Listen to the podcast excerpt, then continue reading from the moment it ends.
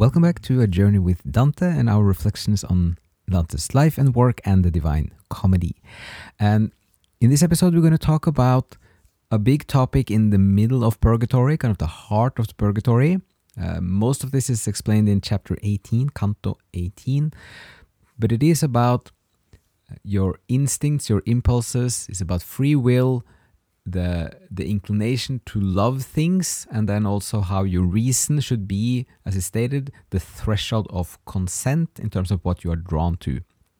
So virgil makes a big argument about like the nature of love. He defines nature this nature as that your apprehensive power will extract an image from from the world or from what you see or what you experience and that representation in your mind, if you are drawn to that representation, that is what he calls a love. So it's more like a, a desire or a movement towards something that you would like. This ties into the Aristotelian way of thinking of love as that that underlying force that is moving things into its natural place.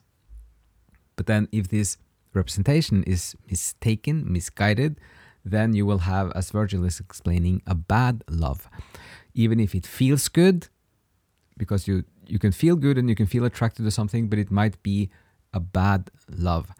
And then the pilgrim has a question that how can you then judge people if you are drawn to the wrong things?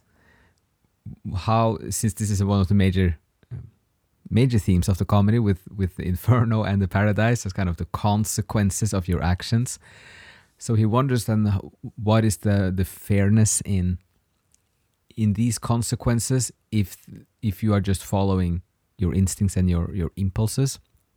And then comes the words from Virgil, who is by himself the symbol of reasoning, that you have the free will to choose how to follow your instincts and impulses.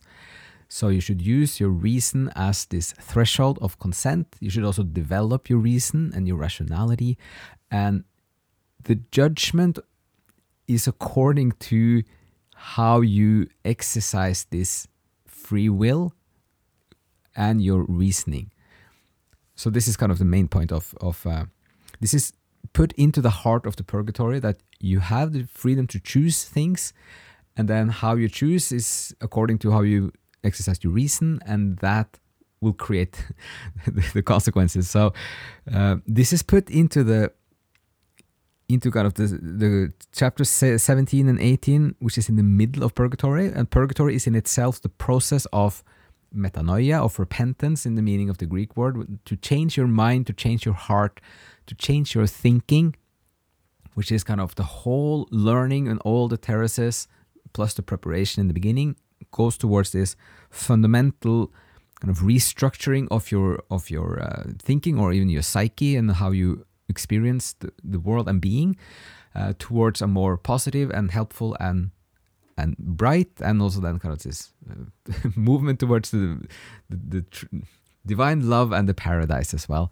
So this fundamental point is essential. It's put in into the center and the heart of purgatory and also then in a sense symbolically the heart of the process of changing is put into partly this understanding that you should use your reason and evaluate and self manage the whole key is self management of your inclinations and impulses.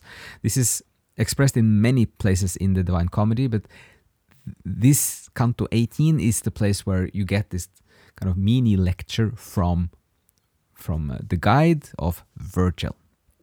So um, that's all we wanted to say in this one. It's like a short input. Um, it's kind of a it's a very practical and and uh, applicable concept for everyday life now. So uh, um, that's that's the input for today. So uh, hope some of this was interesting, some food for thought, and uh, see you again next time.